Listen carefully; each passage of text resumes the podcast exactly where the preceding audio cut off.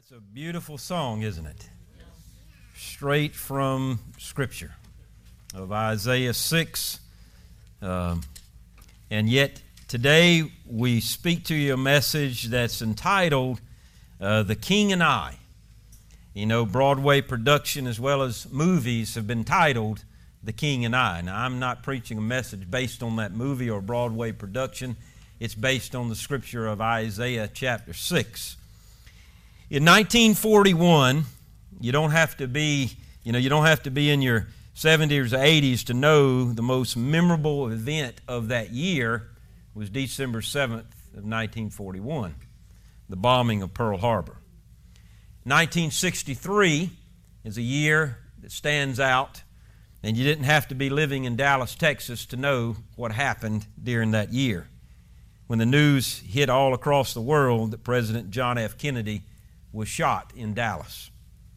In 2001, you don't have to think too far back, and all of a sudden 9 11 comes to mind, and you remember where you were and what was taking place. 2020 will be one of those years again. 10, 15 years, 20 years down the road, we look back and we'll think about the pandemic, the quarantine, and all of the social distancing, mask wearing, and all the fashions and styles that have been created because of it. The prophet Isaiah had a memorable date in his life, and it's recorded right there in Scripture in Isaiah chapter 6. And I'm going to read verses 1 through 8, but verse 1 is that year. In the year that King Uzziah died, comma, in the year that King, King Uzziah died, this is what it says I saw the Lord seated on a high and lofty throne, and his robe filled the temple. Seraphim were standing above him. Each one had six wings. With two, he covered his face, and two covered his feet. And the two, and two flew. One called to another Holy, holy, holy is the Lord of hosts. His glory fills the whole earth. The foundation of the doorway shook at the sound of their voices, and the temple was filled with smoke. And then I said, Woe to me! I am ruined because I am a man of unclean lips, and yet and live among a people of unclean lips. And because my eyes have seen the King, the Lord of hosts. Then one of the seraphim flew to me. In his hand was a glowing coal that had taken from the altar with the tongs. He touched my mouth with it, and he said, Now this, this now that this has touched your lips, your wickedness is removed and your sin is atoned for. And then I heard the voice of the Lord say, Who shall I send, and who will go for us? And I said, Here I am, send me.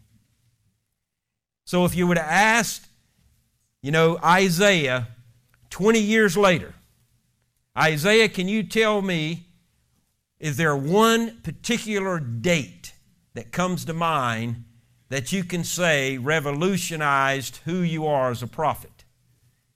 I guarantee you, he would probably say it was the year that King Uzziah died. And I'm sure all throughout his lifetime, he realized what had taken place when that experience happened in his life.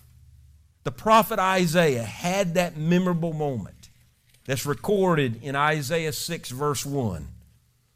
And yet, now the whole aspect of those eight verses are filled with the colorful nature of the vision of Isaiah. A fresh vision, a vision that Isaiah knew that was no ordinary vision and no ordinary walk in the park that he had that day. Because this is what happened. He saw God.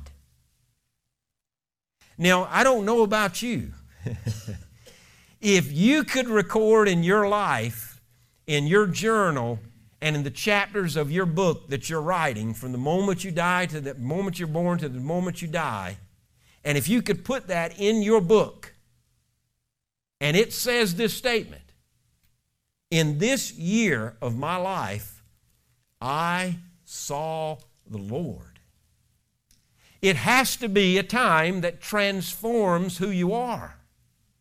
It has to be a time that causes you to realize that it is the, the day or year in your life that stands above all others.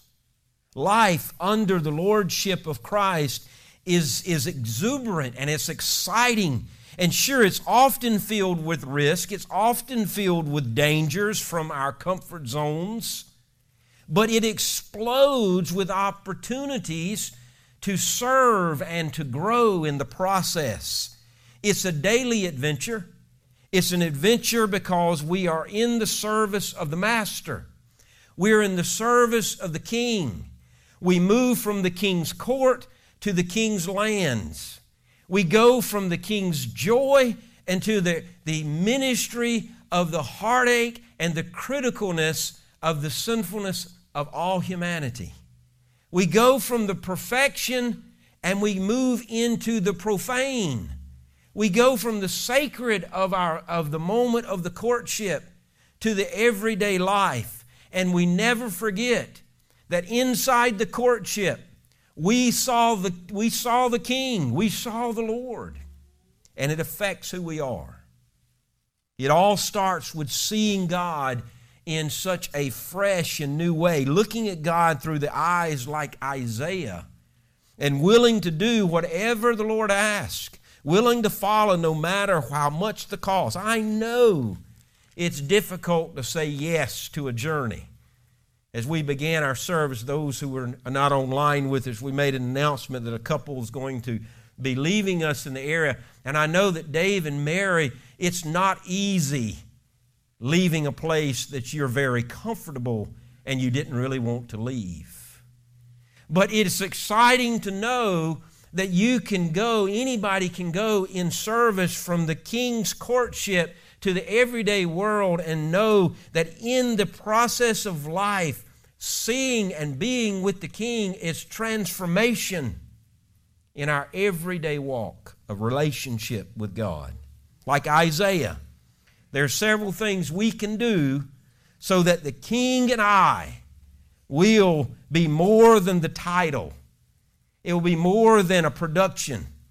It will be an unbelievable relationship between you and the King of Kings, between I and the King of Kings. So let me give you three things to think about today about our relationship with the King based on the relationship that we see Isaiah has and had in that particular moment of his life. And notice, first of all, is that Isaiah first contemplated the holiness of God.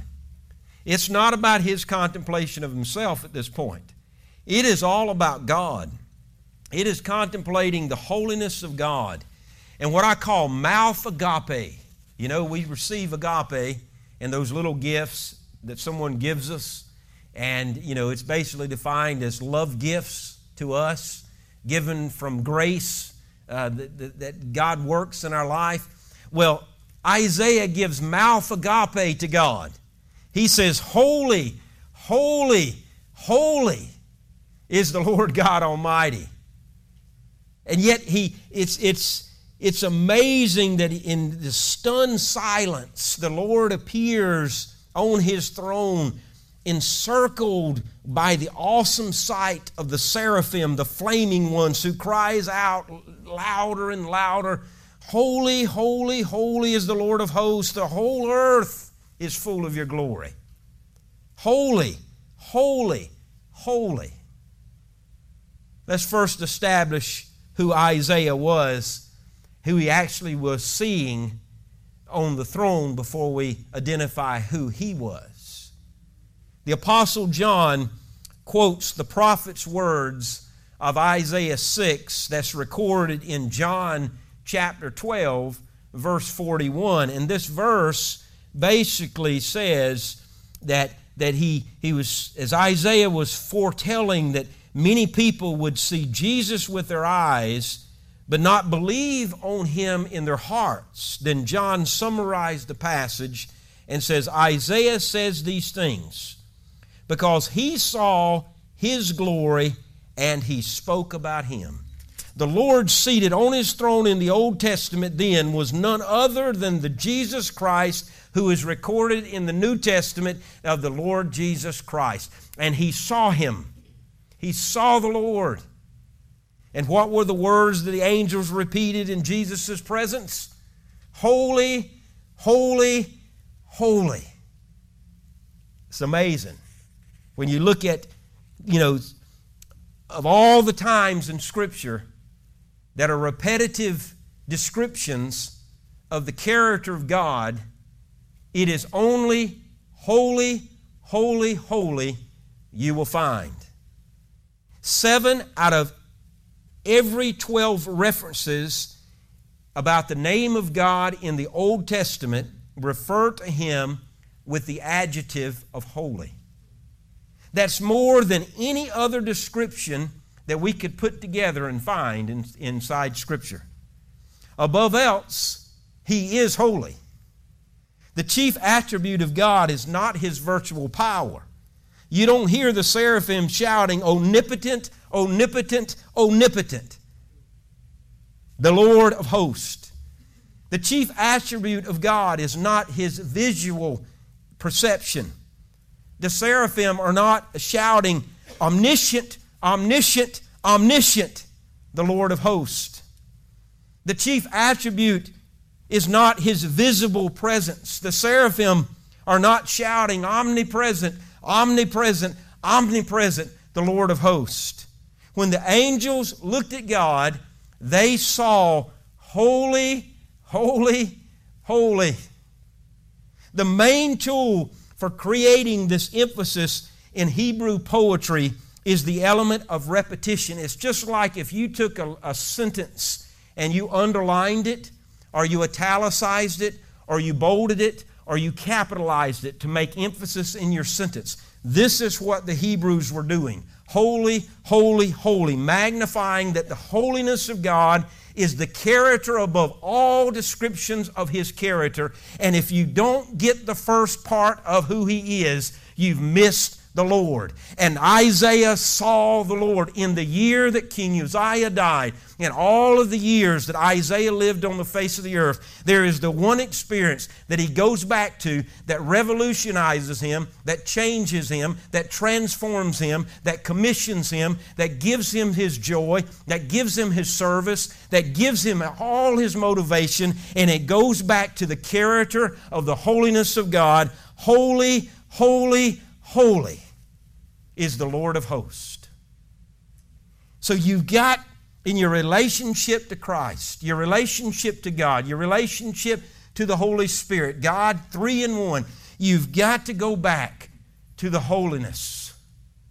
Because without it, you've missed Him. God is in control. He, see, he is seated in His authority and He is in control and that seat of authority that Uzziah had occupied for five decades.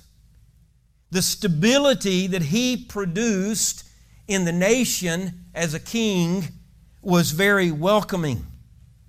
Even though there have approaching armies that are ready to take over the land, yet while that throne in Judah was now empty, God was showing him that the throne of heaven is so full. Uzziah had been shown to be mortal when the heavenly king is showing himself to be immortal. And Isaiah sees for the first time in his life that God is in control. And you and I must keep that in our heart and mind. As the world all over is searching for answers and looking for science and looking for data and looking for numbers and looking for statistics and looking for drugs and looking for a vaccine. You've got to know that your life's goal and life's history, your life is never going to be dependent upon whether a, va- a vaccine is created or not or whether a virus exists or not. At some point in our life, we trust the Lord, we live for Him, and we recognize that He is in control. Holy, holy, holy is the Lord of hosts. Greatness, the greatness of God is real. Our King is immortal. But in that day and time of Isaiah, he realized that one king died, as all kings do, but one king lives forever like none other. Even in our day, with all the threats of terrorist attacks and the pandemic and the epidemics and the militant homosexuality, the cultural ugliness of all the riots, and displaying that I am entitled because I have a color of skin, or I am entitled because I have freedoms, or I am entitled because I belong on the face of the earth. You have no entitlement.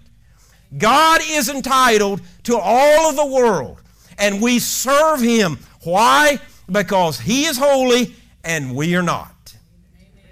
And so all of all of that, with all the increasing persecution, in all of the spiritual hostilities that exist within congressional leadership, all the way down to the various churches of, of where we go, we realize that God is in control. When the plane hits the tower, God is in control. When the bullet strikes the president, God is in control. When, I, when, the, when the world comes to a standstill because of a pandemic, God is in control. When you're fired in your job, God is in control. When you're bankrupt, God is in control. No matter what you face in life, our God is in control and He remains holy and will continue to be holy even if we see all the unholiness around us. In the year that King Uzziah died, Isaiah saw God. Will 2020 be the year you saw the Lord? Never fear. God is in control. Number two, and this becomes the most difficult but the most rewarding of the entire passage that you look at here in Isaiah verses 1 through 8. It is a time that it's a time coming and it happens in every one of our lives and whatever happens is this that we must confess our sinfulness to the king. No sooner had Isaiah seen the awesome display of God's holiness than his hands went up to shield his face and tears filled his eyes as if he realized that in the presence of the holiness there was unholiness. And he burst out with these words Woe to me, for I am undone, because I am a man of unclean lips. I dwell in the midst of a people of unclean lips, for my eyes have seen the King, the Lord of hosts. You see, when we see the Lord, we see our sinfulness. We can make all the excuses in the world. There are no riding the fences in life. It is wrong and it is right. It is either or. It's not an in between. Even though you and I deal with those things every day of our life and have become immune to all the things around us, does not excuse the fact of what sin is and what it's not. It does not excuse the fact of what holiness is and what holiness is not. When Isaiah saw the Lord in his holiness, he saw himself in his sinfulness. When Isaiah saw the Lord in his holiness, he saw himself in his depravity. When Isaiah saw the Lord of hosts, he saw himself for who he really was. If you were to have asked people on the street what they thought of Isaiah during his time, I'm sure they would have told you he was a man of unquestioned integrity, that he had moral righteousness. He was the picture of holiness as a prophet. He was the paragon of virtue. And if you were to ask Isaiah before the encounter with the Lord of what he thought of himself, he would have probably shifted his feet a little bit, cleared his throat, and said, You know, I'm I got humility. I'm a pretty good old fella. You know, I'm a pretty good old guy. I've done some good things in my life. But after he saw the holiness of God, he says, Woe is me. For everything I see is dirtiness. It took the deity to reveal the dirtiness of Isaiah's life. And it will always be the same with us. Many years ago, the Times of London ran a series of letters to the editor, and it, the question was, What's wrong in our world? Well, you can imagine a paper uh, as its reputation, there were many people who responded, and they responded with all sorts of wonderful answers of what's wrong with our world. And then one Christian philosopher wrote back, and it seemed to close the session of many days and many weeks of debate. G.K. Chesterton, in his brief, to the point, hit the nail on the head, and he said, The problem is sin.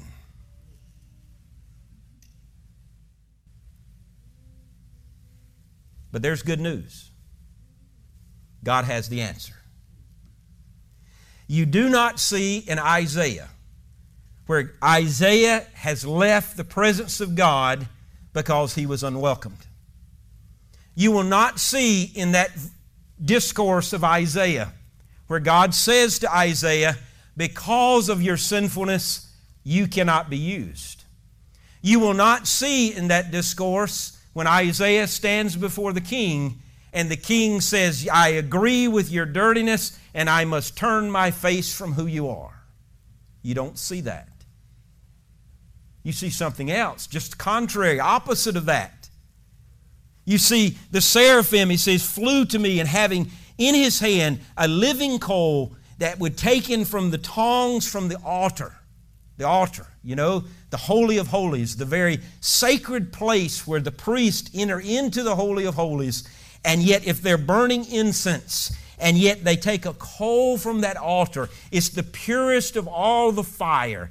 And he places it upon the lips of Isaiah, touches his mouth, and he says, Behold, this has touched my lips, and your iniquity is taken away, and your sin is purged. He now sees himself for who he really is. He sees himself touched by the mercy, touched by the grace, touched by the forgiveness, touched by the hand of the king. And he has knighted him to stand in his court and to go into the world and to represent the holy, holy, holy Lord of hosts in all the kingdom.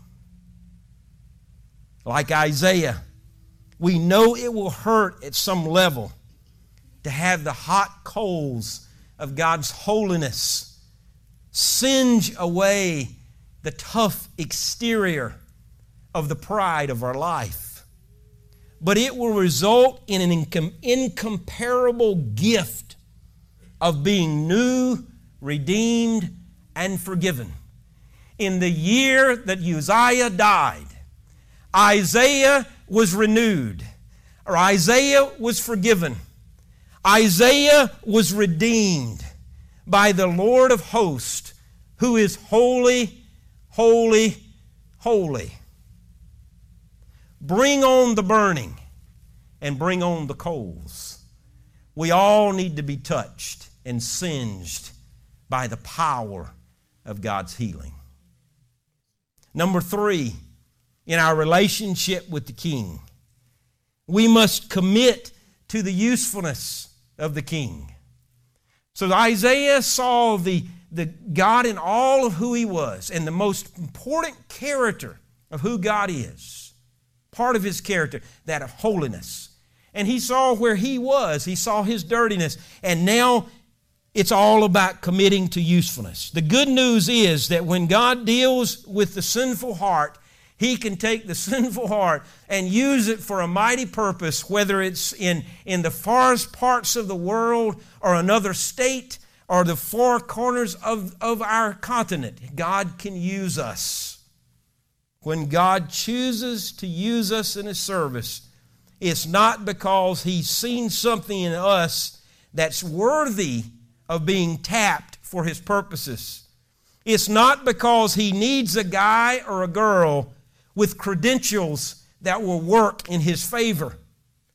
What he sees is his own holiness. A few clean vessels that are willing to let his love pour into and out of them at the bidding of the master. It's interesting, clean vessels. It is Paul in 2 Corinthians chapter 4 verse 5 and 7. 2 Corinthians chapter 4 verse 5 and 7 says this, for we do not preach ourselves, but Christ Jesus the Lord, and ourselves your bondservants of Jesus' sake.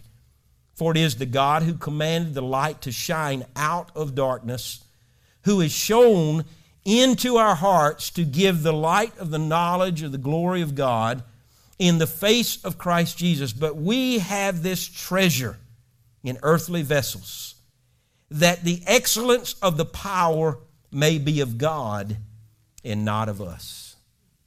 Until we have lowered our assessment of our own value to the earthen vessel, we can be of little or no use to the Father. But once we have believed what God has revealed within us about who we really are without Him, then there is no limit as to what He can do through us. A vessel that is considered intact and invaluable on the outside, but dirty on the inside, is of little use. Even a vessel that could be cracked and broken if it is scrubbed clean by the hands of the scrubber of the God of grace, of God's grace, then we can be put into a place of choosing and used as a refreshment for all who come near. So Isaiah says, Woe is me, for I am a cracked vessel, and I cannot be used by God in the state that I am in. And thanks be unto God and glory be unto God that He has foreseen and touched me with His power and with His love and His mercy and God's loving, merciful desire now is to equip this earthen vessel so that I can go out into His kingdom and serve Him because it's all about the King and I. I will go wherever you send me. That's powerful. That's transformation in Isaiah's life. And if you hear one statement, this is the statement that I want you to hear above all else. When we come to the end of ourselves, we arrive at a whole new beginning. Isaiah came to an end Him in himself. Isaiah, what is the year that you can mark in your life that changed you for the rest of your life? Benji, it was the year that King Uzziah died. Why is that, Isaiah? Because I saw the Lord. Well, by seeing the Lord, what did he do? He showed me my sinfulness and I saw his holiness. And well, Isaiah, what happened because of that? Well, Benji, it, what changed in my life is with His grace and His mercy, He forgave me, He touched me, He cleaned me, He empowered me. Well, what's the result of all that, Isaiah? Benji, it is now I am going where God wants me to go. I'm going to do whatever God wants me to do. Here I am, send me. Powerful, isn't it? All because one king died and the other showed up who lived forever. You see, after the confession comes the cleansing. And after the cleansing comes the calling. Here am I. As you hear Isaiah tell it, and I heard the voice of the Lord saying, Whom shall I send? And who will go for us? And then I said, Here am I. Send me. Here am I. Not here is he, send him. Not here I am, but send the pastor. Not here I am, but send the missionary. Not here I am, but send the seminary trained professional. Not even here am I, but send someone else. Isaiah said, It is the only way that we can honestly say when we've seen God's holiness and been sickened by our own sinfulness, can we all agree and say, Here I am, Lord, send me? How about me? Some people would argue that this kind of selfless surrender is no way to chart your path in life. It doesn't matter if you're the President of the United States or a king of a nation. It doesn't matter if you're a janitor cleaning the halls of a schoolroom or a trash collector getting trash off the beach. When we stand before the King of Kings, no clout and no social economic status and no color of skin is going to matter. As we stand before the King, it all is about whether or not we saw him in our lifetime. I know God demands my total surrender. But let me put it to you this way the only path to a personally blessed life, and I use the word only very deliberately is through the full submission to the lordship of Christ. You and I can travel it, you know, try it many different ways, and we can travel down the journey in many different ways. But I can guarantee without the Lord, it is failure. The Lord Jesus Christ is our King, and we are His subjects. His desire is always to do what is best for His kingdom. That is why each day of our lives we must crown Him Lord of all. You know, you look at the history of nations, and over last several months, you know, I've been inundated with different things and scrolling the internet and looking, just, just studying a little bit and, and fascinated over kingship and the subjects that are under the king and how powerful it relates to the understanding of Scripture that God is king of all and we are subject to the king. My heart bleeds for someone to stand up before a nation and fall on their knees and start crying out to God God, I cannot handle this power. I cannot handle the responsibility that I have as a man or a woman. And I place before you this nation and I ask for the covering of your power and your might and your holiness to inundate these people. No decision will be made, and no power struggle will happen until we submit our lives to the most powerful king of this world. I look, my heart bleeds for people to not worry about who's going to get the closest parking space or what matters when someone cuts you off in line. I bleed. My heart bleeds for people to submit themselves in humility before one another. Whether it's in congressional leadership, whether it's in the churches, whether it's in Walmart or whether it's in the king's, king's palace. Whatever the king desires, it is always best for the kingdom. Whatever is best for the kingdom is always best for the church. And whatever is best for the church is always best for me and you. It is my prayer that we, his subjects, will crown him Lord of all, will crown him King moment by moment, so that his power and his grace, that we can get on with the business at hand of doing his kingdom business. Do you know what happened in Isaiah's life? The year that King Uzziah died? Do you really understand what Isaiah did that day? He crowned the Lord as king of his life. He realized for the first time that he had no earthly king that gave him power, that gave him security, that gave him a sense of belonging. He realized that he was now living in a land that had no direction. He realized he was living in a land that had threats of armies ready to come in after five decades of peace and goodness that inhabited the land. Isaiah, for the first time in his life, realized that he had no king until the day Uzziah died.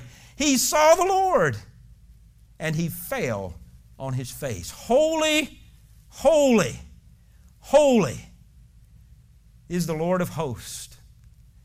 And Isaiah crowned him king of his life. Will you crown him king in your life today? Will you submit to his authority? Will you submit to his holiness? And will you pick up the baton as it's handed to you and go and do whatever he calls you to do? Will you demonstrate that you are useless without the king and useful for the king? Thanks be unto God, as today he is king and we are not. Father God, thank you. As we stand here in this message, I realized my position is sinful. And as a pastor, to preach to a people that has exhibited way more holiness and goodness than I could ever do. But I stand here before you just like we all do together, and we realize that in looking into the face of you and who you are, we see holiness and we see majesty. Father, I request to singe us with your coal of healing